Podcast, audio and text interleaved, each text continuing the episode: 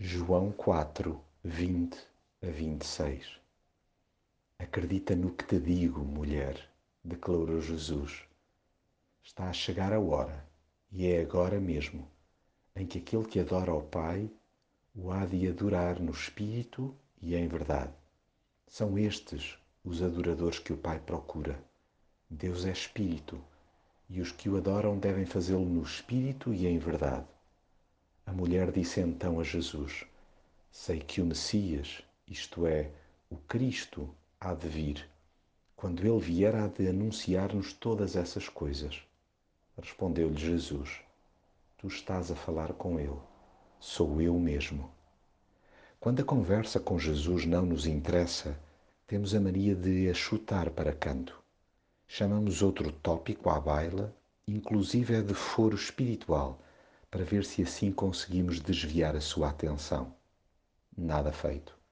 Ele topa à distância as nossas motivações. É escusado tentar fintá-lo.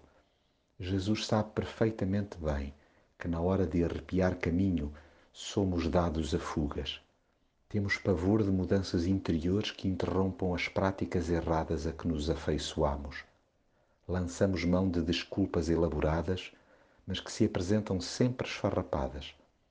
Em última instância, fazemos uso da muleta da tradição religiosa para justificar o nosso mancar espiritual. Obstaculizamos o arrependimento de lá por onde der. E é exatamente neste ponto que Jesus nos destrunfa. Tira-nos as vasas ao clarificar que não são necessários lugares ou ritos especiais para adorar a Deus de forma transparente.